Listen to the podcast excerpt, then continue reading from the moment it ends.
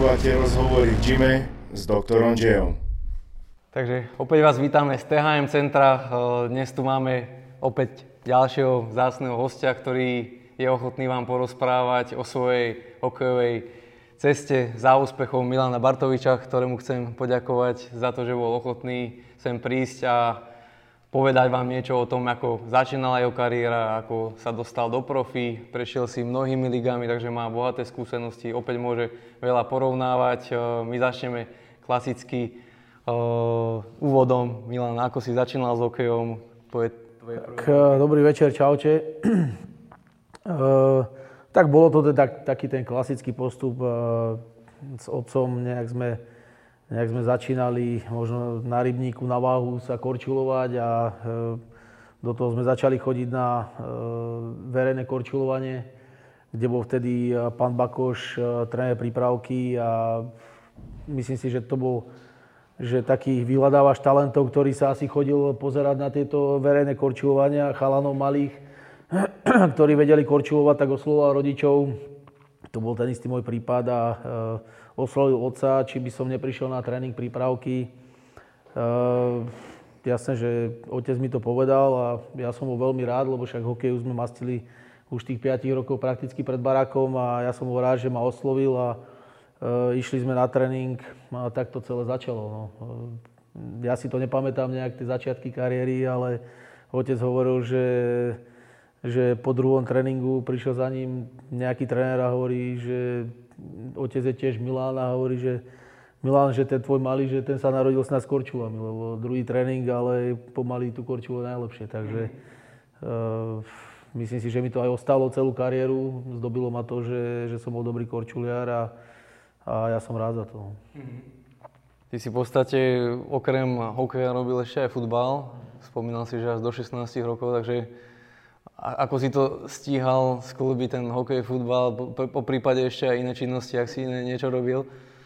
Tak do, e, možno dneska ešte dobe povie, že sa to nedá stíhať tak klame, lebo e, to, to je len nejaké nastavenie v hlave, že e, mňa to strašne bavilo, aj hokej, aj fotbal. Otec bol fotbalista, predtým hrával fotbal, takže on možno ešte aj chcel viac, nech hrávam fotbal, aj, ale ten fotbal som začal možno trošku neskôr, nejakých desiatich, ale predsa ten fotbal je v tom špecifický, že sa tu dá hrať pred barákom a e, nepotrebujete žiadne korčule a stačí len tenisky lopta. Mm, ja som prišiel tedy na letecké opravenie Trenčín. Som sa prišiel pozrieť, hral tam kamarát, že či by som si mohol zahrať za nich a tréner hovorí, však prídi na tréning a na druhý deň už sme hrali.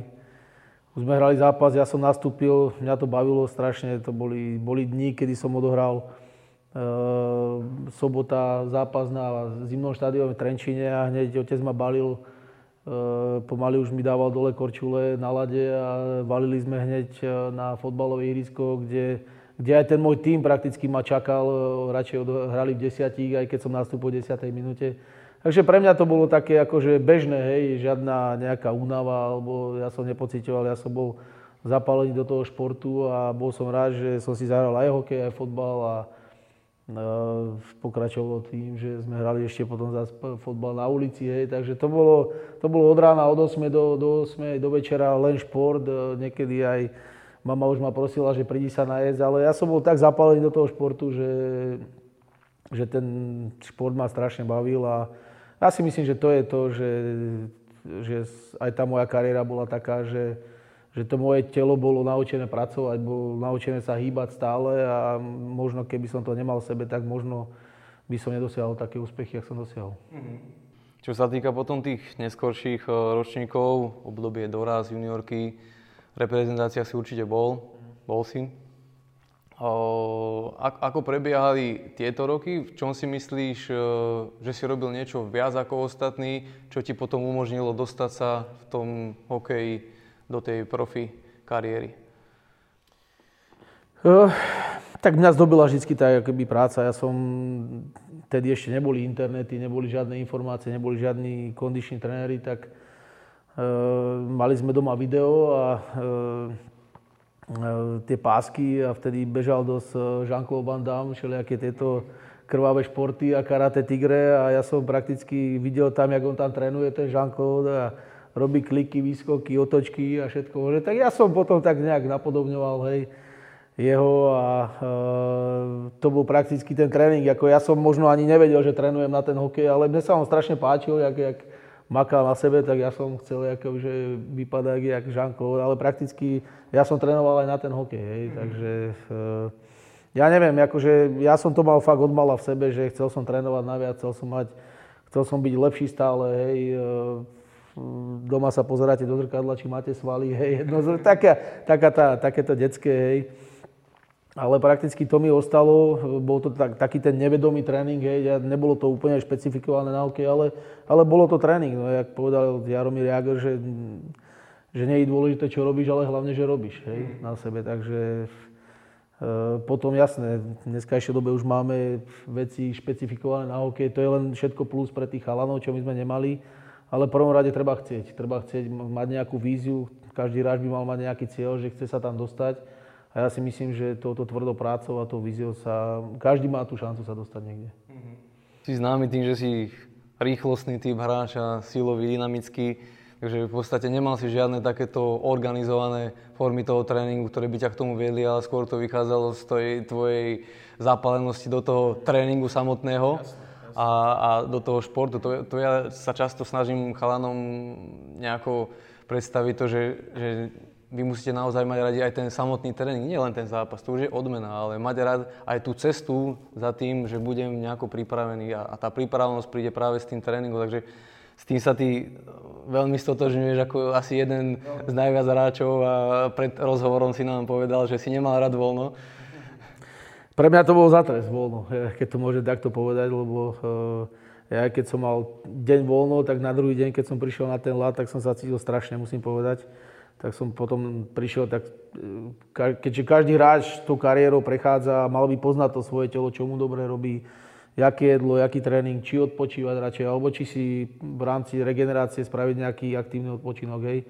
Takže ja som prišiel na to, že mne to sedí skôr ten aktívny odpočinok a aj v deň voľna som si možno zašlapal na bicykli alebo išiel som si zabehať, vystrečoval som sa, hej, zaplávať som si išiel toto, toto bolo to, že mne to sedelo aj, aj, aj, po, aj po sezóne, hej. E, ja som nemal rád nejaké dlhé voľná, že zregenerovať e, telo nejak, hej. Pre mňa to bola strata času, hej. Ja som potreboval, ja keby, aj som sa lepšie cítil v tom, keď som stále pokračoval v tom nejakom tréningu aktívnom alebo aj aktívnej regenerácii, hej.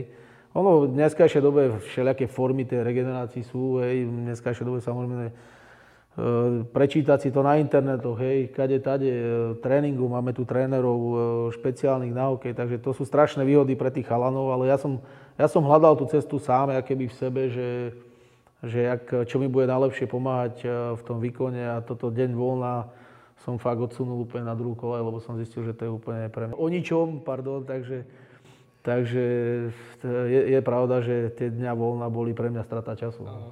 Skús povedať aj taký ten svoj uh, zápasový rituál, alebo v ten deň toho zápasu, ako prebiehal, ako prebiehala tvoja rozcvička a tak ďalej. Tak to je akože, ja som hovoril, že škoda, že tieto hodinky, kde sa merajú kalórie a kroky a neviem čo všetko, že som si neporiadil skôr, lebo u mňa akože bežný zápasový deň to boli možno aj 4 tréningy, lebo to bola rozcvička, nalad, rozkorčovanie, potom som zvykol schody skákať po rozkorčovaní, výbeh, stretching. E, pred zápasom pomaly hodinová rozcvička, zápas, potom možno ešte nejaké e, na bicykli vyšlapanie, studená voda. Hej. Takže pre mňa ten zápas, ja som fakt večer, keď prišiel domov, tak e, človek už cíti, že tá energia došla, ale vždy, vždy som mal z toho dobrý pocit, že, že, že som dal do toho vždy maximum a o tej, je to o tej pripravenosti, je, lebo E, každý hráč by sa mal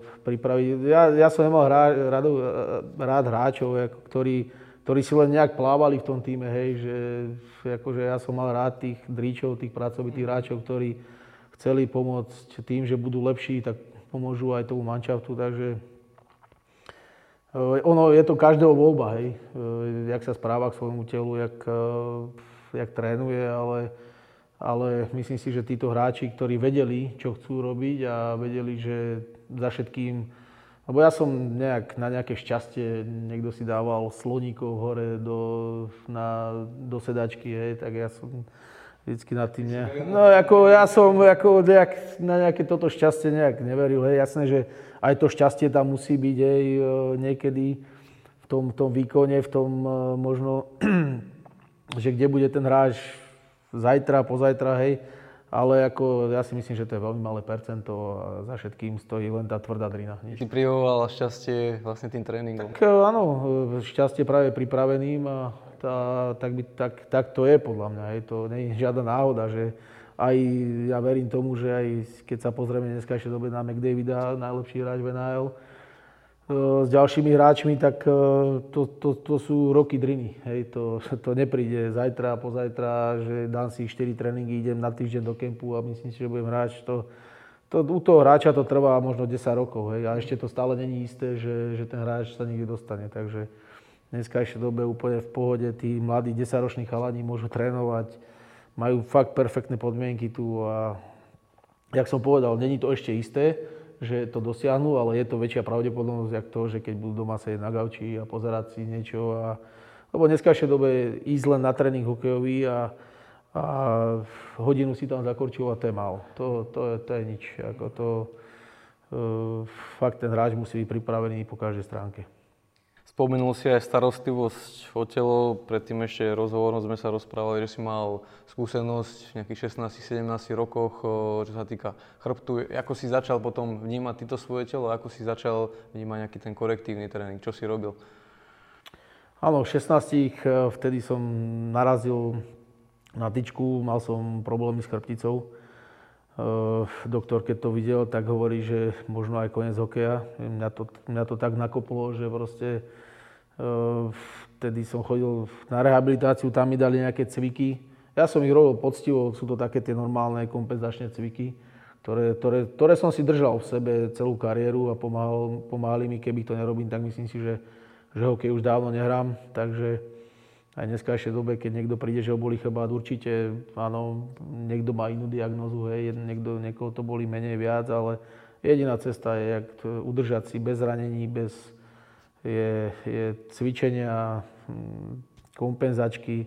Takže ja, ja som si to uvedomil, hej, a tak som sa snažil aj správať. E, stravu som upravil, to už možno trošku tak neskôr, hej, že som vylúčil nejaké meso, e, nejaké mliečne výrobky som vylúčil, hej. A ako, no, meso nie úplne, ale akože doma sa nejak úplne extrémne veľa mesa nerobilo. Kuracie meso som napríklad vysadil. Mm-hmm Mm, veľa, veľa ryby som jedol, e, lososy, mm-hmm. tu nejaký, hej, akoby takéto veci, ako ja som, a to ale hovorím, niek, niekto to meso potrebuje, hej, ja som ho nepotreboval, ja som sa cítil skôr tak dobre, taký, taký ľahší, dynamickejší, hej.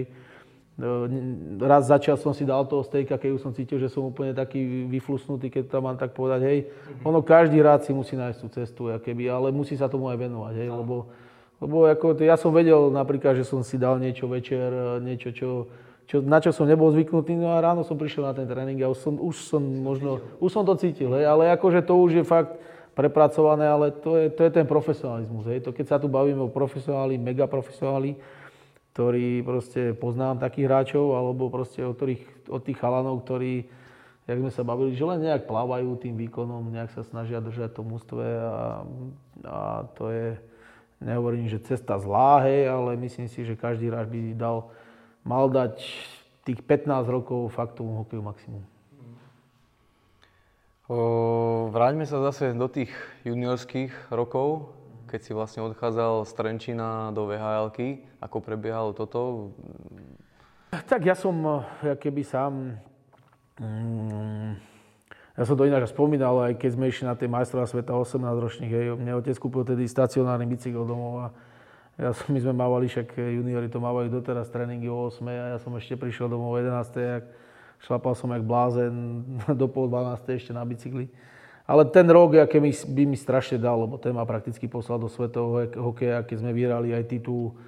E, prakticky to bolo rok po tom, čo som sa zranil a nevedel som, či budem hrať ten hokej tak to leto ma tak nabudilo, keby s týmto, že, že som si povedal, že dám tomu mega šancu teraz, pôjdem tou tvrdou cestou.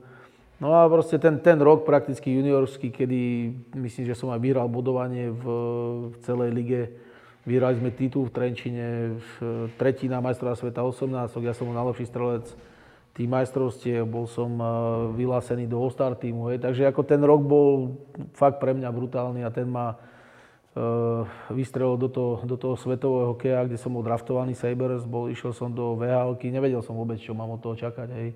Prišiel som, všetko nové, hej, reč, ako učili sme sa síce v škole tú angličtinu, ale nebolo to na takej úrovni, aké by som potreboval, hej, ale ako to človek musí, musí tiež aj zabrať aj týchto veciach, lebo to je, to je alfa omega, aby sa vedel dohovoriť s trénerom, so spoluhráčmi. A e, prišiel som do tej viehalky, no úplne iný hokej, no. Pre mňa to mm. bol tie, tie, tie návyky prakticky, čo tuto sa vôbec možno na to nedbalo, tak e, tam zrazu pre mňa to boli novinky, ale... Čo napríklad? No, ja neviem, hej, tuto možno sa stratilo puk na modrej čiare, čo tu nikto neriešil v tej dobe, hej, lebo však uh, síce oni mali šancu, ale nedali gol. Tam, tam ťa išli za to ukrižovať, hej, pomaly. Akože bolo to, bolo to strašne pre nich dôležité a, a toto je také, takéto vnímanie hokeja, že prečo, prečo uh, možno ten hokej je posunutý niekde inde tam, jak tu, hej. A keby odmala fakt treba pracovať na tých návykov, či spravím oblúk alebo spravím brzdu, mm-hmm. či zabočím doľava alebo doprava, hej, a keby e, aj som vedel, dajme tomu, že mal som doprava, dajme tomu, ale odbočil, zatočil som doľava, hej, len z takej nejakej pohodlnosti, možno, hej, toto sú tie veci, na ktoré deti treba akoby upozorňovať stále, ja neviem, že netreba na nich stále valiť, valiť, ale proste to sú tie veci, na ktorých treba dbať, aby tí hráči prišli v 18 rokov, či už do Ačka sem, alebo či pôjdu tam, aby prišli nachystaní komplet hráči, lebo my nepotrebujeme v dneskajšej dobe v Ačku hráča, ktorého musíme stále upozorňovať, my tam potrebujeme hráča, aby prišiel nachystaný. Mm. Hej? Takže mm, myslím si, že na toto by sa malo dbať veľa. Učiť tých hráčov všelijaké návyky mimo ľadu, stravovacie návyky. Hej? To, to, to sú všetko, v dneskajšej dobe ja hovorím, rozdiel medzi AHL a NHL je 1%, viac nie, medzi tými hráčmi. A proste toto 1% môže byť toto, hej, že tie, tie návyky, tá strava, tá voda, tá, ten stretching, či si dáš alebo nedáš, hej. A to je mega rozdiel, či hráš AHL alebo NHL, alebo či hráš v prvej lige alebo druhej lige, hej. Dajme tomu, hej, také príklady hovorím, takže toto keď si hráč dá v mladosti do hlavy, že chce ísť touto cestou a hovorím, dneska má tých podkladov veľa, či už sú to na internete, či už sa stretáva s chalanmi, čo boli v tej hej. Treba počúvať, treba si to zobrať so sebou a keď máš ten talent, máš, ešte máš do toho pilu, tak máš vyhraté a môžeš tým hokejom dosiahnuť dosť. Keď si prišiel v podstate do toho Brandon Whitkings, eh, tam si za 38 zápasov nazbieral 40 bodov. Ako, ako boli tie prvé zápasy, prvé tréningy, ako ťa prijali, ako si na to spomínaš?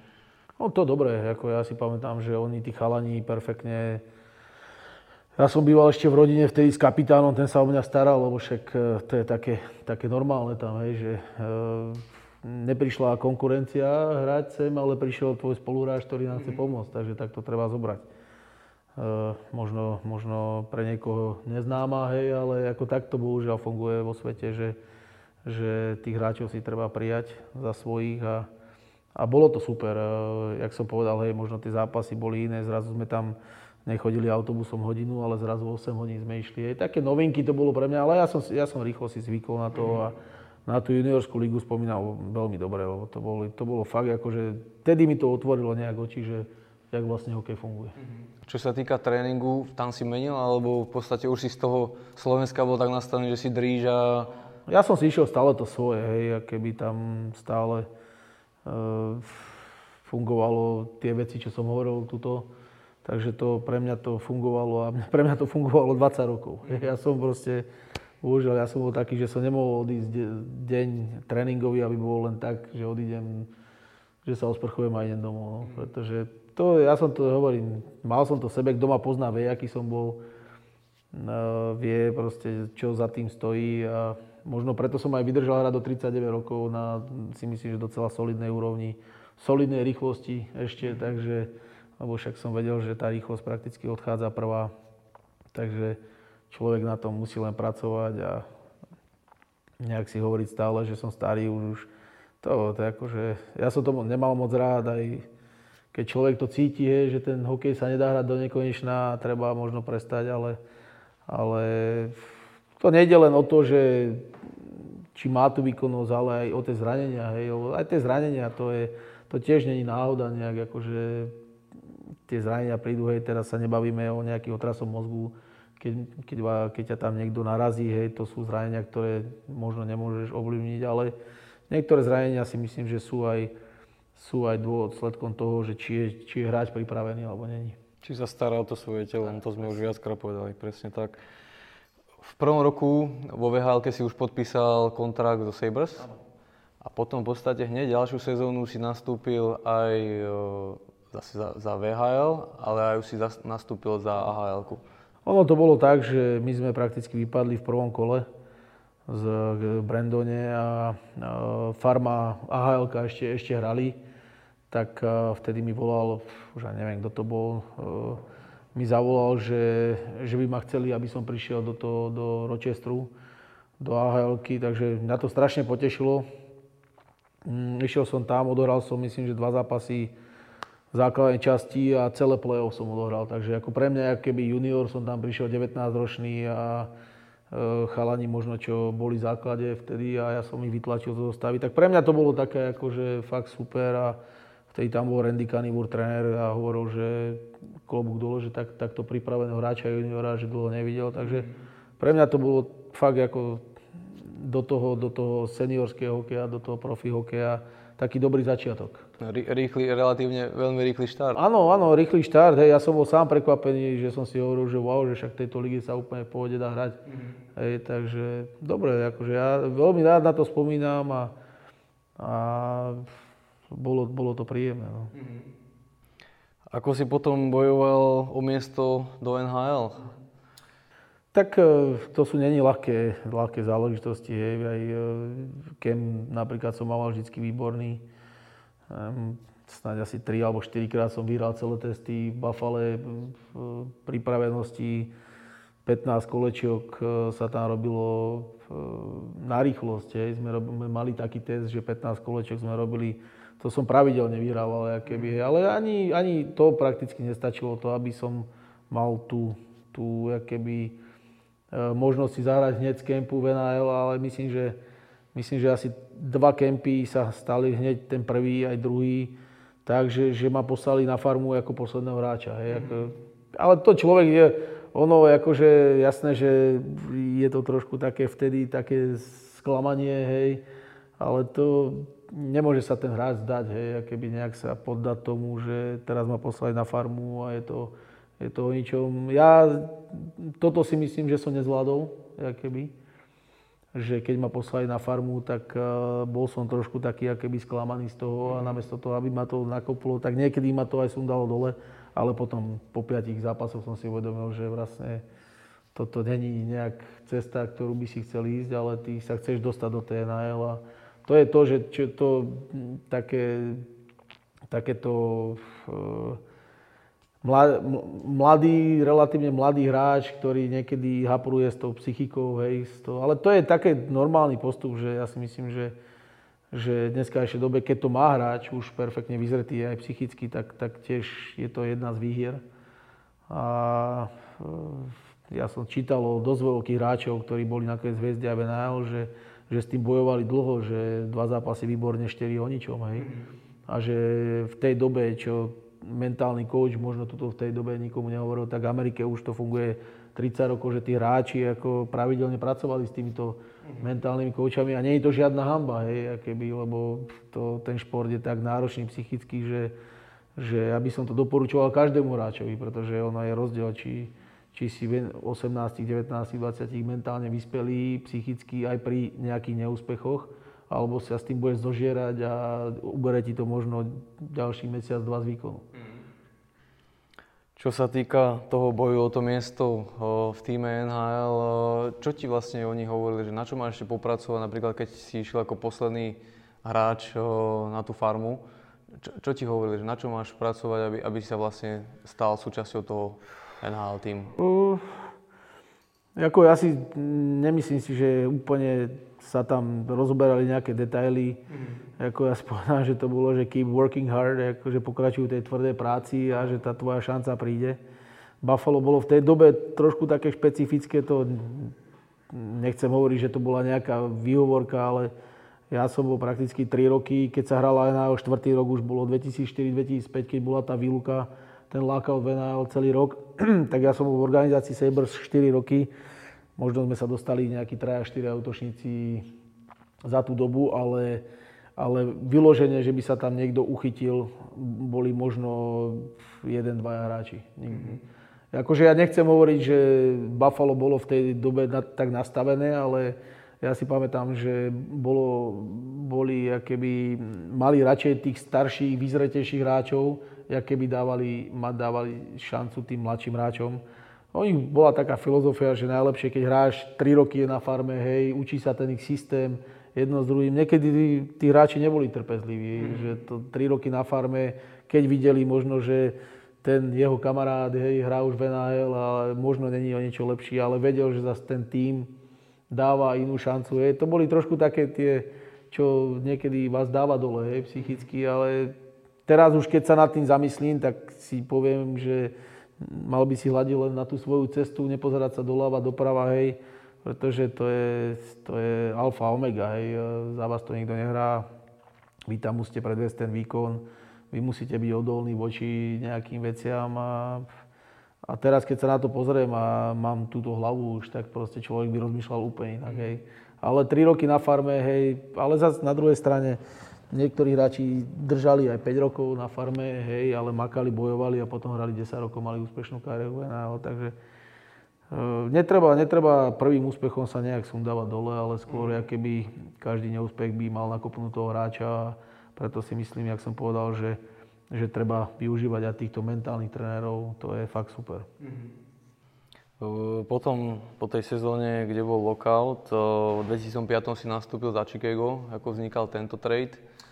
Vtedy ono to bolo tak, že no, ja už som ako 4 roky bol na farme a už som si tak nejak hovoril, že teraz jaká cesta by mala prísť pre mňa. Že či by to mala byť tá stále bojovať o tú NHL, alebo, alebo možno skúsiť šancu v Európe. Mm-hmm. No, tak Vtedy si pamätám, že som sa bavil po sezóne e, s manažerom Sabres, alebo možno už, ak sme podpisovali tú zmluvu, tak vtedy sme spolu volali a pýtal sa ma, že Bar, že akože my ešte chcem, chceme, proste vidíme v tebe potenciál, že chceme, aby si sem prišiel, hej, a, ja som, akože ja som hovoril, že ako určite moja cesta je na L, ale že už nechce sa mi môcť ísť do tej ahl a radšej možno by som skúsil Európu, hej, ako také, ako tie, tie reči boli, keď viem teraz úplne také zbytočne prázdne, pretože keby som možno to v tej dobe nepovedal, tak uh,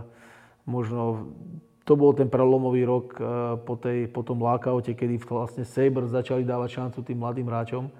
No a jak uh, vedeli teda, že ja už v tom týme nebudem, že ma budú posielať na farmu, tak tak eh, vtedy prišli za mňou, že, že ma vymieňajú do Chicaga. Mm-hmm. Tak uh, hovorím si, že ešte že dám tomu šancu a zahral som tam nejaké zápasy, uh, myslím, že nejakých 26 zápasov v Chicagu to bolo.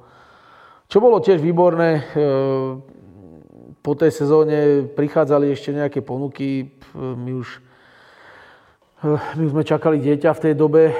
Ja by som najradšej prijal tú jednocestnú zmluvu, ale nedostal som ju a a no, išiel som vtedy do Švedska, myslím, že do, do Malme a, a začala prakticky tá moja kariéra v Európe. No. Tam si spomenul takú zaujímavú príhodu, čo sa týka pripravenosti brankárov, prosím ťa povedz to aj teraz, čo si nám hovoril pred rozhovorom. Aj, že no, no tak e, to bolo v tom Švédsku prakticky, že ja som, možno to bol prvý, druhý tréning, tak že som e, len tak išiel a z jednej nohy to prvé cvičenie vystrelil, ten hneď na mňa, za mňou nabehol ten tréner, že čo robím, že, že rozchytávam brankárom, že tí sú dávno rozcvičení, že tu sa musí ísť na bomby hneď, hneď od začiatku. No, takže e, ešte som tam možno nespomenul to, jak som odohral dva zápasy za jeden deň. To bolo v roku 2002-2003 na, na konci sezóny. ma zavolali na posledné tri zápasy za Sabres a my sme vedeli teda, že nepostupíme do play-off NHL, ale v AHL sme stále bojovali o to play-off a tak nejak, o nejakej jednej sme hrali proti New Jersey to si pamätám, že to bolo Jersey a e, večer o 7 sa hralo v Rochestri proti Clevelandu alebo Hamiltonu, už neviem. A potrebovali sme vyhrať, aby sme išli do toho, do toho play-off. Tak e, ja aj Chris Taylor, ktorý je teraz asistent trénera v Sabres, tak e, nám povedal Indira v pozápase, že musíte ísť hrať ešte za, do AHL, takže my sme odohrali zápas v NHL, sadli sme do auta, cestovali hodinu do Rochestru a e, prišli sme asi v nejakej prvej tretine, desiatej minúty. Nakoniec sme vyhrali 4-2, ja som dával 1 plus 2. Jako, ja som mal ešte lepšie nohy, jak na tom prvom zápase, takže to, to, bolo, to bolo fakt super a to postupili sme nakoniec do play-off, no, čo bola paráda. Takže, takže ono nejaká únava v dneskajšej dobe, keď vám povie mladý ráž, že je unavený, tak uh, uh, neviem, neviem, či hovorí pravdu. No. Možno by som to povedal nejak inak, ale uh, určite, určite tá únava, to je len v hlave, ale to telo ako v, tých, v tom mladom veku môže trénovať, môže hrať, môže, môže robiť fakt zázraky. Hmm. Dobre, potom keď si v podstate prešiel zo zámoria naspäť do Európy, ako sa ti zvykal na ten európsky hokej, aké boli, boli nejako rozdielne tréningy, v čom si tým možno zmenil prípravu, v podstate už prebehlo zo pár rokov. Bolo to ťažké pre mňa, musím povedať, že ten prvý, prvé tri mesiace, že na ten euro, nebol taký priamočiarý ten európsky hokej, e, prakticky, čo som ja vždycky aj hrával, taký priamočiarý, hej. Nebal som sa ísť do súboju. Mm, tuto, tuto to bolo trošku také iné,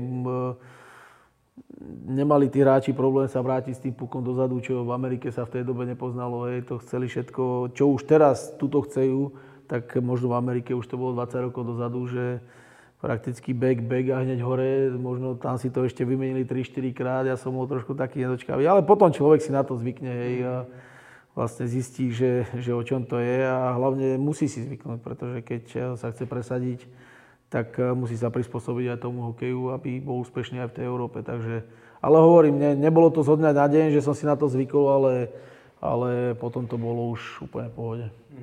V tej sezóne, keď si odišiel eh, do Švedska, tam si odohral aj nejaké zápasy vo Švajčiarsku a potom si išiel do Liberca, hneď do Čiech. Liberec je známy naozaj ako kvalitná organizácia, ktorá má aj dobrú prípravu aj na lade mimo ľadu, aké boli tréningy tam. Ja som ešte, ja viem, že to tam nie je nikde písané, ale ja prakticky po tom roku v Švajčiarsku alebo Švedsku, ja som ešte podpísal do Atlanty, v tej tam Marožosa. A e, tiež asi dva dní do začiatku NHL, vtedy ja som, prišiel za mňou Bob Hartley, ktorý bol tréner, hovorí Bart, akože nerad to robím, lebo fakt si prišiel perfektne pripravený jedno s druhým, ale musím ťa poslať na farmu. No len tam už bolo vtedy taká dohoda, že ja už som tam, keď odohráš 250 zápasov profi, tak už sa stávaš veterán. A tých veteránov mohlo hrať na farme váha len 5. Mm-hmm. A mne už oznámilo, keby Chicago bola vtedy farma NHL Atlanty, že, že oni, ona už má tých 5 alebo 6 dokonca veteránov, lebo to Chicago, ten AHL tým bol taký, že si zakladalo aj na tom, že chcejú vyhrať aj ten Calder Cup. Mm-hmm. Takže zbieral, e, podpísal o tom aj týchto skúsených hráčov Takže mne bolo už povedané tak, že, že dobre, aj keď som podpisoval tú zmluvu s Atlantou, že buď spravím teda Atlantu, alebo, alebo e, pôjdem do Európy. Mm-hmm. No, takže mne to nevyšlo v tej Atlante, len e, keďže som nemal klub v, v Európe dohodnutý žiadny, tak, e, tak som išiel do tej AHLky do Chicaga prakticky dva mesiace, lebo som vedel, že hrať tam nebudem, keďže mi to oznámili. Tak dva mesiace som len trénoval. Mm, no sme mali doma syna, vtedy 4-mesačného, e, 5-mesačného, takže pre mňa to bolo trošku také ťažké obdobie, lebo fakt e, ja som tam vedel, že nebudem hrať, ale som len trénoval. Na druhej strane som si hovoril, nikdy nevieš, trénuj tu, makaj a nikdy nevieš, možno v Otave sa zraní niekto a budú potrebať útočníka alebo hoci kde, hej. Tak možno ti dajú šancu, hej. Mm-hmm. Takže, no ale tá šanca neprišla, takže v tej prvej repre pauze, myslím, že to je v novembri, mm-hmm.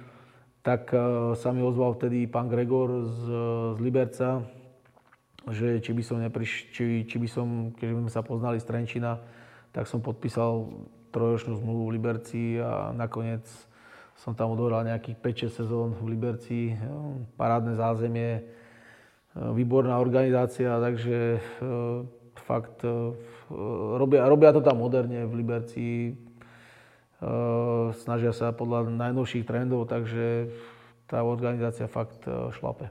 Mm-hmm. Potom v podstate odohral si v KHL aj za Atlant, aj za Slovan. Ako hodnotíš zase ten prechod z Českej ligy do KHL? Jaký tam bol rozdiel? No tak nemyslím si, že tie zápasy tam boli nejak moc lepšie. Tej KHL určite je to kvalitná súťaž, ale ja si myslím, čo tam bolo skôr náročné, bolo práve to cestovanie, bolo to všetko okolo toho. Všetko, všetko, okolo, všetko okolo toho, hej, či už cestovanie, či už tie časové pásma, hej, všetko to, keby chodilo sa na tripy na 8 dní, hej, čo v Čechách prakticky bolo, že sme išli na zápas a išli sme domov. Hej. Takže toto všetko tam, tam bolo iné. Jasné, že KHL, ruský hokej je iný určite, jak ten český. Ale čo sa týka keby nejakého toho hokejového, ja si nemyslím, že tie rozdiely tu v, v tej Európe, či už je to švedská, fínska, česká, ruská, hej, že, že sú tu nejaké extrémne rozdiely ako v tom, v tom hokeji, ale Myslím, že to Rusko je v tomto náročné práve v tom cestovaní a v tých, v tých časových pásmach, v, tých, eh, v tom spánku, nespánku, v tých preletoch, hej, toto je tam ako náročné. Mm. Takže, ale nemyslím si, že, že sú to nejaké extrémne rozdiely, čo sa týka hokeja. Mm-hmm. Posledné dve sezóny si hrával v Trenčine, tam ste mali aj mladých chalanov. Ako si to vnímal ty už v podstate z tej pozície veterána? Ako si im radil, ako si videl, že sú oni pripravení? Ja by som to povedal tak, že, že, že treba, treba s nimi pracovať, pretože ten potenciál tam je veľký. Máme tu šikovných hráčov v Trenčine, či už juniorov, či už dorastencov, či už chalanov, ktorí sa dostali do Ačka.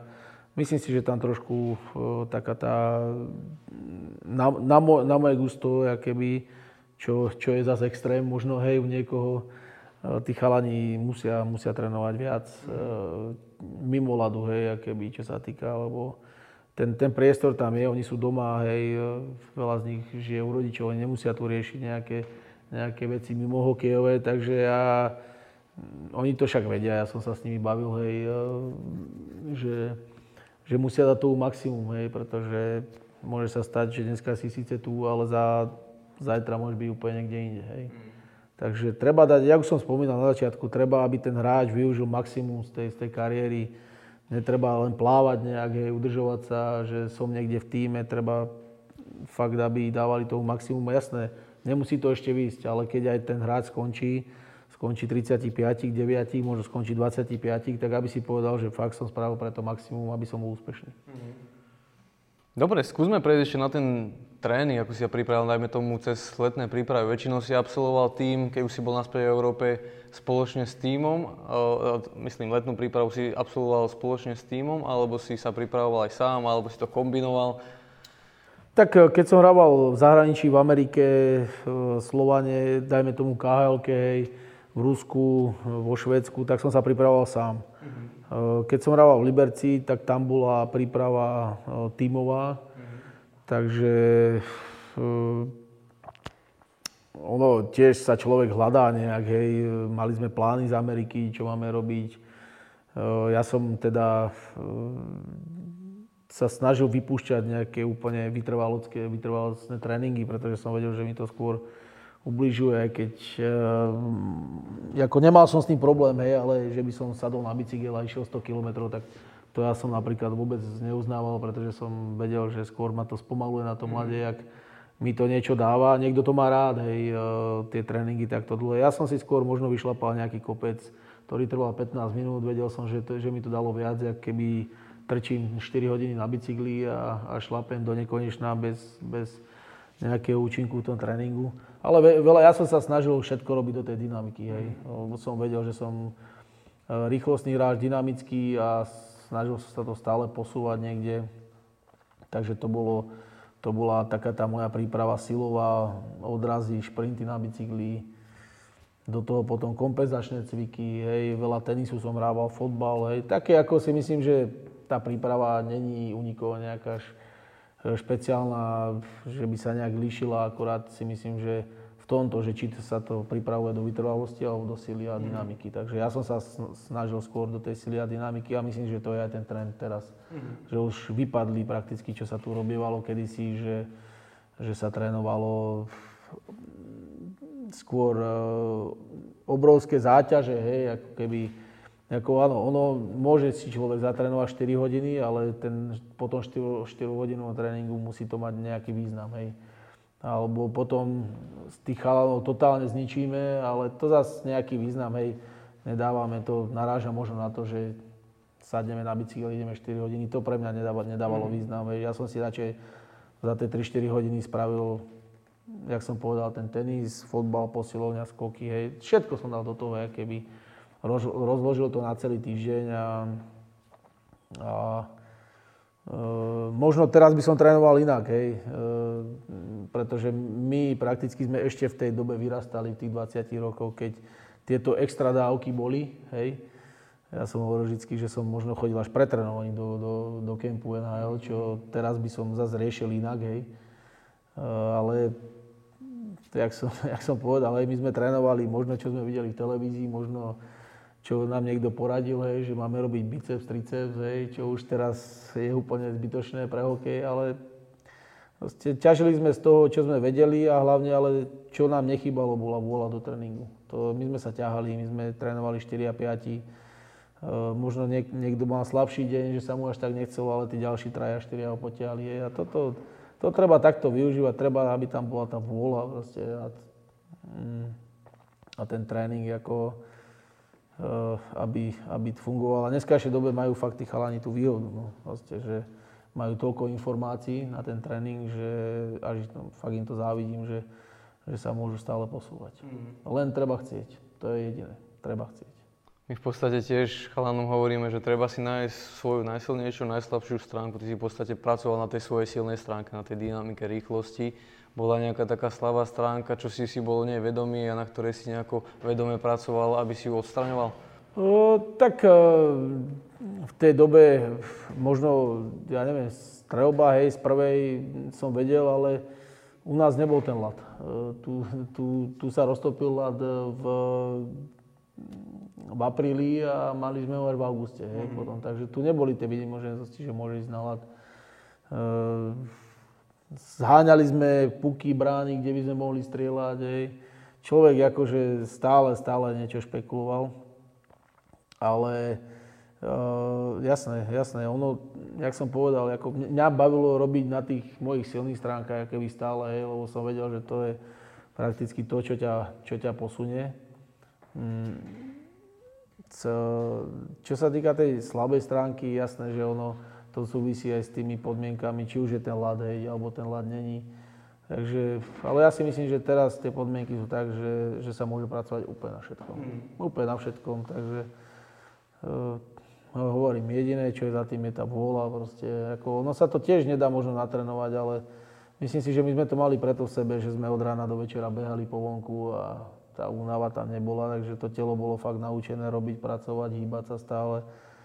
A ja, ako ono dá sa aj teraz, dá sa, dá sa to aj teraz robiť a e, niekto povie, že je zlá doba. Hej. No, boli dni, keď e, možno ani vonku nebol nikto, tak som si zobral tenisovú raketu s loptičkou a búchal som 5 hodín do steny. Mm. Takže ako, ono v dneskajšej dobe sa tiež dá nájsť ten tréning, aj keď je len sám ten, že tam ne, nemá kamarádov, ale opäť sme pri tom, že či ho chceš robiť alebo nechceš. Lebo tiež mám synov a keď mu poviem, že zober si loptičku a raketu a možno niekedy chod si zabúchať na tú stenu, tak po pol hodine príde, že mňa to nebaví. Mm. Vieš, no. Ja som tam búchal 5 hodín ako a nechodil som za nikým vyplakávať, že mňa to nebaví, lebo som chcel proste a, a to, to je presne to chcenie, o čom sa tu bavíme. Mm. A jak si budovať možno tú vôľu, hej, v sebe. A to nie je len vôľa k trénovaniu, to je aj vôľa v zápasoch, to je aj vôľa v živote možno, hej to není len o tom, že, že sa tu bavíme len momentálne o tom tréningu, ale to potom prenesete aj do tých zápasov a do všetko. Myslíš si, že tá vôľa sa dá nejakým spôsobom aj budovať, alebo musí to byť v tebe?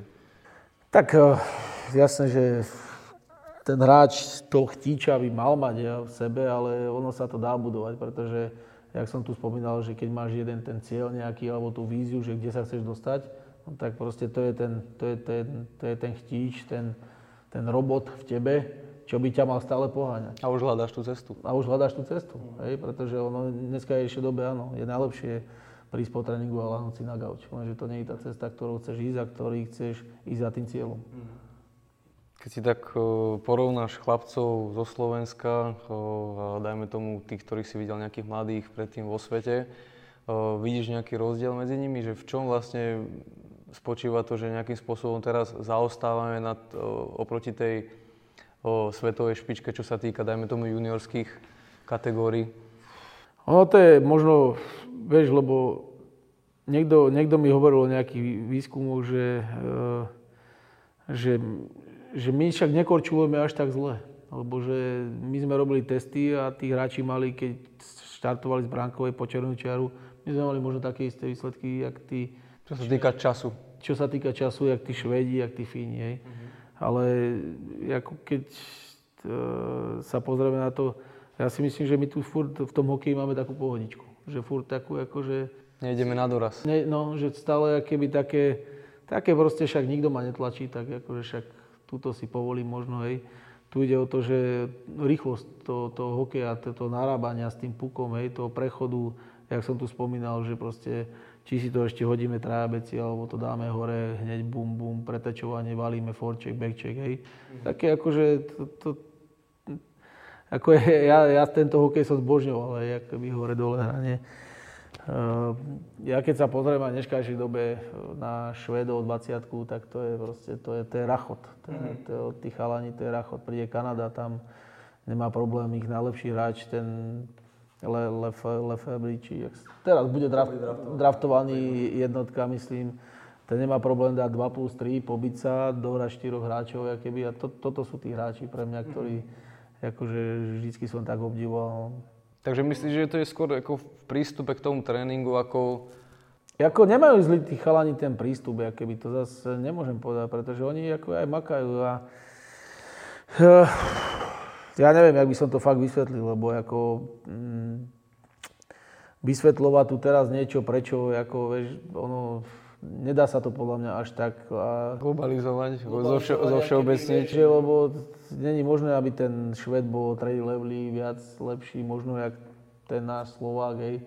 Ako, to, to ani, akože možno to ide alebo nejde, alebo ja neviem, či tu nie je konkurencia, alebo či nám chýba, ja neviem, mm, tréningy, lebo však tí tréneri, akože my, ja si pamätám v juniorke, my sme nemali nejaké extrémne tréningy, vieš, ale proste išli sme na Vestrat, boli sme tretí.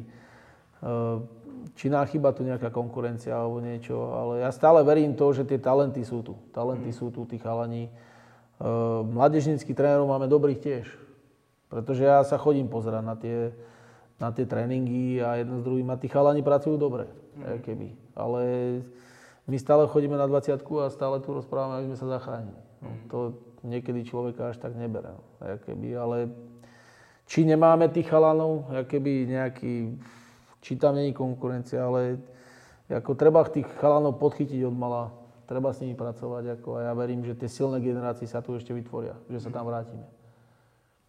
Neviem, fakt hovorím, neviem to úplne presne povedať, že kde je chyba, jak je chyba, lebo ja si myslím, že už sa tu hovorí o tom 10 rokov a stále stojíme na tom istom mieste možno. Mm. Vieš?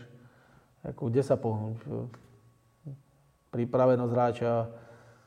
Um, neviem, stretol som sa napríklad aj s takým Dukle, že sme korčulovali modrá, modrá 10 krát a on prišiel 15 metrov za mňou a hovorím, ty máš 20 rokov, ja mám 40, čo sa deje? Ja som zatavený. Hovorím, ty nie si zatavený, ty si natrenovaný.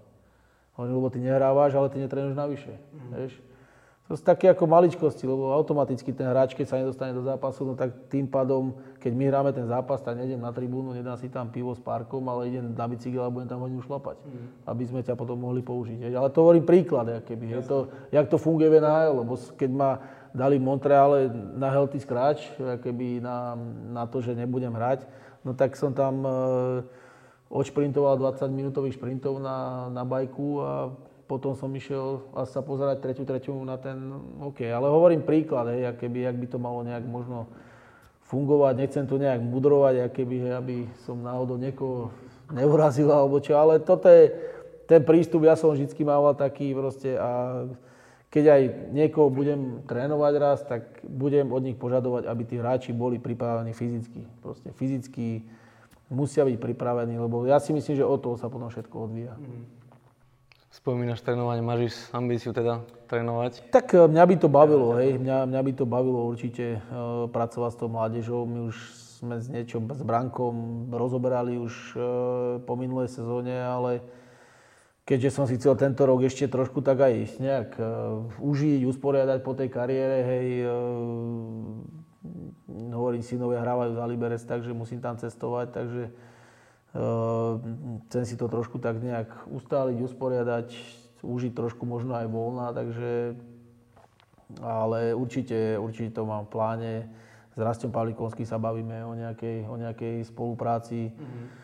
Uh, Takže ako, tu sú chalani, ktorí chcú pracovať, ja si myslím, že aj rodičia, takže tu treba dať len uh, nejak hlavy dohromady, aby, aby sa s nimi pracovalo dobre a ja si myslím, že tá Sloven- že budúcnosť slovenského hokeja akože ešte, ešte bude dobrá. Hmm. Takže máme sa na čo tešiť, čo sa týka po tvojom vedení tak, na tvrdé tréningy. Tak nemyslím si, že to, to nebude o tom, eh, že človek ich chce zodrať, tých chalanov, človek ich chce len naučiť pracovať. Hej. To nebude, môj, moja vízia není toho hráča zrušiť úplne fyzicky, to, to môžeme robiť, hej, to môže robiť každý. To je ľahké, to je jednoduché. To je, to je ľahké, to je jednoduché, vieš. Ja potrebujem toho hráča, aby prišiel o 9. bude zrať, aby už tam bolo 8. aby sa rozcvičil, aby sa ponaťahoval, aby si išiel zacvičiť, aby sa nachystal na ten tréning, aby 45 minút odšlapal na tom tréningu, aby sa išiel vybehať, vystrečovať. Hej. Také veci proste, jak by mali fungovať, aby čo funguje aj e, normálne. Bavil som sa e, s jedným kamarátom na pivi, mm-hmm. na pivi, hráči piví, však každý pozná ten turnaj. Tieto prakticky v Quebecu 2007 vyhrali to teda Češi minulý rok, tam, kde bol môj, môj, malý, ten T-Check Knights. Mm-hmm ale bavil som sa s jedným kámošom a ten mi povedal, boli tam Blue Espo, hodinu pred zápasom posilovali, šprintovali, preťahovali sa, skákali, išli na zápas a hodinu po zápase to isté robili. Takže ako tu, tu, a my sa tu bavíme o tom, že nezničme hráčov. Mm. Jak zničí hráčov? To je ako, keď sa ti podaria z tých Blue Espo vychovať dvoch, troch hráčov, tak máš vyhraté. Mm. Hej? Lebo však nemôžu byť všetci 20 hráči. Ale proste vidíme, jak e, my tu možno niekedy hovoríme, že 14-roční Švedi do 14, Švedi do 14 rokov netrénujú. No tak to si nemyslím, hej, pretože sa sa bavil s kámošom, že, že tam majú 4-5 hodín voľný ľad a oni, dobre, majú možno hodinu organizovaný tréning, ale 4-5 hodín korčujú na ľade sami. A to je presne tá ulica, čo my sme mali... Si presne vypočul týždeň dozadu od jedného pána, čo vlastne teraz išiel so synom do, no. do Švedska. No, takže keby ono, viete, to ako my, my, si, my si tu možno stále bucháme po, po ramenách, že však my to akože tí chalani trénujú dosť, ale nakoniec zistí, že, že, že, že 12-13 ročný Fín ti hodinu pred zápasom posiluje, buší jedno s druhým a hodinu po zápase robí to isté. Mm. Veš, takže keby, a potom, potom my už to nedobehneme, tých 14-15 možno, lebo tí hráči, ako my ešte len začíname pracovať a oni už sú 3 čtvrte tej cesty. Mm. A potom prídu 17 18 a, a my sa tu bojíme, aby sme vypadli. No. Hej, ale hovorím, akože ja, si, ja stále vidím túto cestu v tom, keby a treba sa tým chalanom venovať, treba im dávať čo najviac. Keď sa budeme venovať, budeme s nimi pracovať. Ja nevidím v tom, aby tí hráči, lebo tie talenty sú tu, jak som povedal, aby nenosili medaily z juniorských majstrov sveta napríklad. Je to naozaj asi o tom, že v tých časoch, keď my sme boli v podstate mladí, tak my sme naozaj trávili veľa času vonku, proste hraním a tam, tam sme mali ten neorganizovaný tréning. To už teraz neexistuje. Inde vo svete v podstate je toho organizovaného, organizovaného tréningu viacej a tým v podstate tým tréningovým objevom, že sú tí hráči naozaj, naozaj lepší. No a v podstate my si myslím, že by sme mali pristúpiť k tomu, že spraviť ten čas tak, alebo nastaviť si ten týždenný harmonogram tak, aby sme naozaj mohli robiť niečo aj naviac, ako okrem toho tímového tréningu, lebo u nás v podstate si myslím, že dorastenci fungujú, od, teda od toho veku dorastu, fungujú hlavne na to, že majú o, iba tímové tréningy, že tí chalani nerobia nič naviac. Vieme, že tí chlapci do nejakého toho veku 13-14 rokov, alebo aj tí 10-roční chodievajú na rôzne tie skill campy a tak ďalej. A potom v podstate už v tom dorasteneckom veku nemajú na to čas, aby, aby sa venovali niečomu ešte extra, okrem toho tímového tréningu, aby pracovali na svojich skills, na nejakých svojich hovorím, silných, slabých stránkach. Tým, že dajme tomu, že aj tá škola nevychádza toľko v ústretí, lebo ja viem napríklad v Trenčine, koľko majú tí chalani hodín škole a kedy končia tréningy. Takže naozaj on potom už vyzerá tak, že tam ani není priestor na to, aby sa oni ešte mohli individuálne nejako zlepšovať. Takže naozaj možno, že cesta je taká, že spraviť na Slovensku tie akadémie, kde by to bolo v podstate zladené ten tréning s tou školou a potom, že tí chalani majú naozaj viacej miesta. My sme oslovili Miška Blanára, čo je vlastne teraz tréner v doraste, súhlasí s tým, že príde spraviť rozhovor a tam on porozpráva o tom, ako to fungovalo v Kanade. Na to bolo tiež zaujímavé, že tí chalani vlastne v rámci toho jedného dňa absolvovali vždy 4 hodiny, teda 4 tréningy, 2 hodiny ľadu, hodina uh, skills tréning a hodina bol ešte s kondičným trénerom. A stále stíhali školu a s tým, že mali tie školy trošku menej, ale to si ja myslím, že toto, tuto, toto by to na Slovensku pomohlo, keby si vieme nejako viacej pomáhať v rámci škola, kluby a potom dajme tomu ešte nejaké tie súkromné organizácie, ktoré sú ochotné, aj schopné, že je dostatočný skill na to, aby ponúkli nejaké takéto služby, keď už títo chalani nevedia, dajme tomu, usporiadať samostatne, ale že pod vedením niekoho organizovane ešte dopilovať nejaké extra, extra skills alebo kondičný tréning, čokoľvek. Jednoznačne to e, si pamätám Jiří Fischer, ktorý bol v Detroite manažer, potom bol aj prezentácii, tak sa opýtali, že jak tí Američania, Kanadiania, vlastne oni takto vyrástli, neskutočne skills jedno s druhým a on tam písal campy, campy, campy. Proste. Ja viem, že ono v dneskajšej dobe, hej, campy, campy, možno, možno to niekto neuznáva, ale tí hráči sa musia zdokonalovať, hej, keby na, na každej proste kľúčke, na každom detaili, ako úplne maličkosti, aby fakt potom tí hráči z nich boli dobrí. No. Systematicky, pravidelne. To není, že pôjde na jeden týždňový kemp, ale musí to robiť celoročne. Čo sa na tom kempe naučí? Sezóna začína v januári a končí v januári. Vieš, na druhý rok. To bohužiaľ. A takto to ide 30 rokov možno. A takto to ide možno od 5 rokov a v 18 musí s tým skončiť proste. Hej, ako, ale to je, to je proste ten paradox tomu športu, že každý dáva možno tomu toľko, hej, ako postavíme, postavíme dneska ešte dobe 10 hráčov, budeme ho vyra- presne, jak McDavid bude spávať, jedávať, korčulovať, tedy trénovať, hej. Ale tých McDavidov nebude toľko, mm. tých 10, hej. Možno bude len jeden ten McDavid, ten, ten pravý, hej. Akoby to je ten paradox, že všetko robíš preto, ale stále ti to aj tak nevíde, mm. hej. Takže ako, no jasné, že aj v tom športe musí mať talent, musí mať nejaké e, gény, hej, keby musíme byť dobre nastavení, hej, jedno s druhým, ako, ale treba dať toho maximum a treba fakt ten, ten hráč, e, ono, ja si myslím, že taký kritický vek je ten od 14 do tých 16, keď hráči prichádzajú možno do tej puberty, hej, e, kedy možno ide do toho dorastu, kde sa stretávajú dva ročníky, možno nedostávaš toľko príležitosti. Ja si pamätám, my sme sa dávali pod dekou, prvý rok eh, v juniorke, hej, lebo tej tam my sme mali, ja neviem, tuším 16, tam boli 20-roční chalani, hej, keby na, na výnimku nejakí dvaja, traja, no, tak my sme nehrávali, hej, sedeli, sedeli sme pod dekou, ale vlastne ja už tedy som mm, mal nejakú víziu v sebe a som si stále hovoril, toto proste, toto musíš pretrpeť jedno s druhým, a nie, ale niekoho to napríklad totálne zloží, mm. hej, že nehráva, jedno s druhým momentálne sa do toho začnú zapájať rodičia, prečo môj malý nehrá. Takže keby tiež e, v prvom rade si treba dať aj s rodičmi meeting, hej, že to, to, to, ako, to, to je taký dlhý proces, aby, aby ten hráč sa vypracoval niekde do profesionálneho hokeja, stojí to toľko úsilia, že to si myslím, že človek, čo nikdy nešportoval, si nevie ani predstaviť. Hej? Že čím, čím si človek prejde všetko tou, tou kariérou, hej, možno to cíti ako nespravodlivosť, hej, ale to, ja v tom športe nespravodlivosť nejaká neexistuje, lebo to, ako, tam, je, tam je len rovina, to žiadne kľúčky doľava, doprava, že tam si možno povolím a zajtra, zajtra to bude v pohode, to mhm. vôbec. Mm. Ako to, ja, ja to vysnatujem môjmu malému, zajtra keď si polavíš, tak možno ťa to nedobehne pozajtra, ale možno za rok až. Mm. Vieš?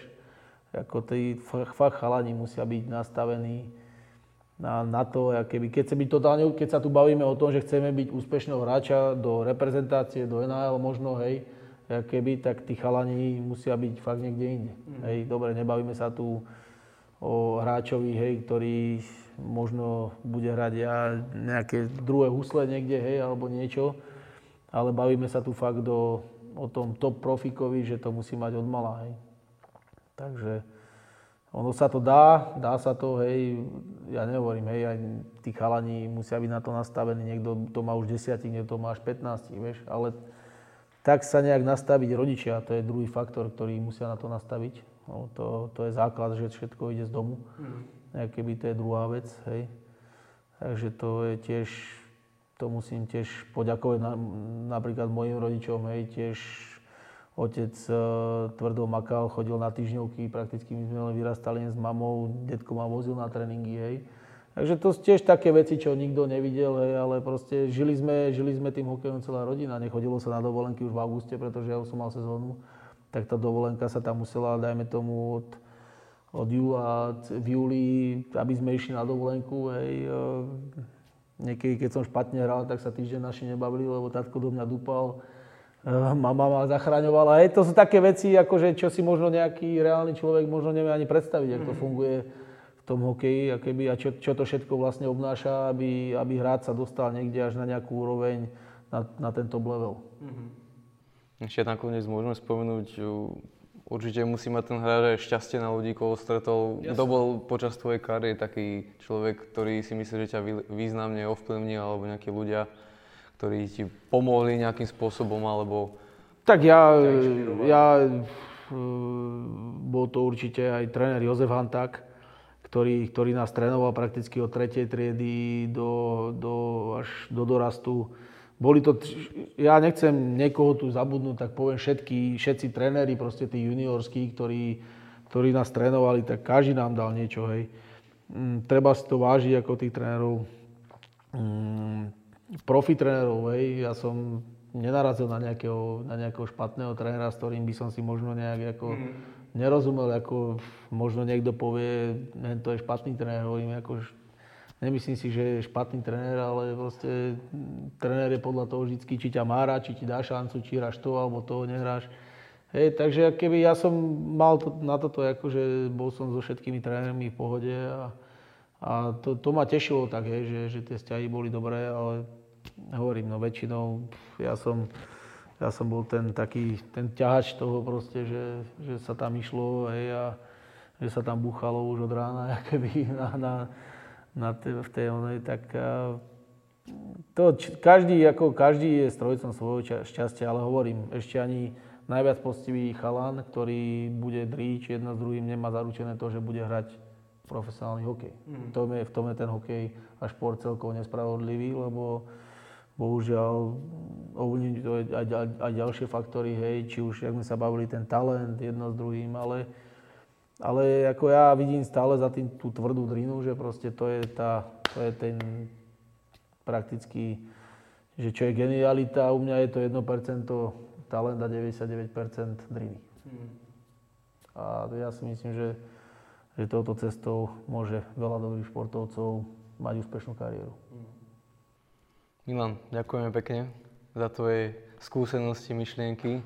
Za maličko, za maličko. Ja som rád, že som mohol prísť. E, Braňo, Braňo som rád, že mi zavolal a nech sa vám darí hlavne, no a nech tu čo najviac e, talentov vychováte, pretože máte to tu super a e, každý do, keď sem príde, lebo ja som trénoval v Edmontone a každý ráž by si mal odtiaľto zobrať úplne čo najviac a preniesť to potom na ten lat. Takže aj vám prajem veľa šťastia a hovorím čo najviac talentov, či pre Duklu, či pre hociaký extraligový klub, alebo pre reprezentáciu aj NHL, tak to by bolo úplne najviac. Takže veľa šťastia.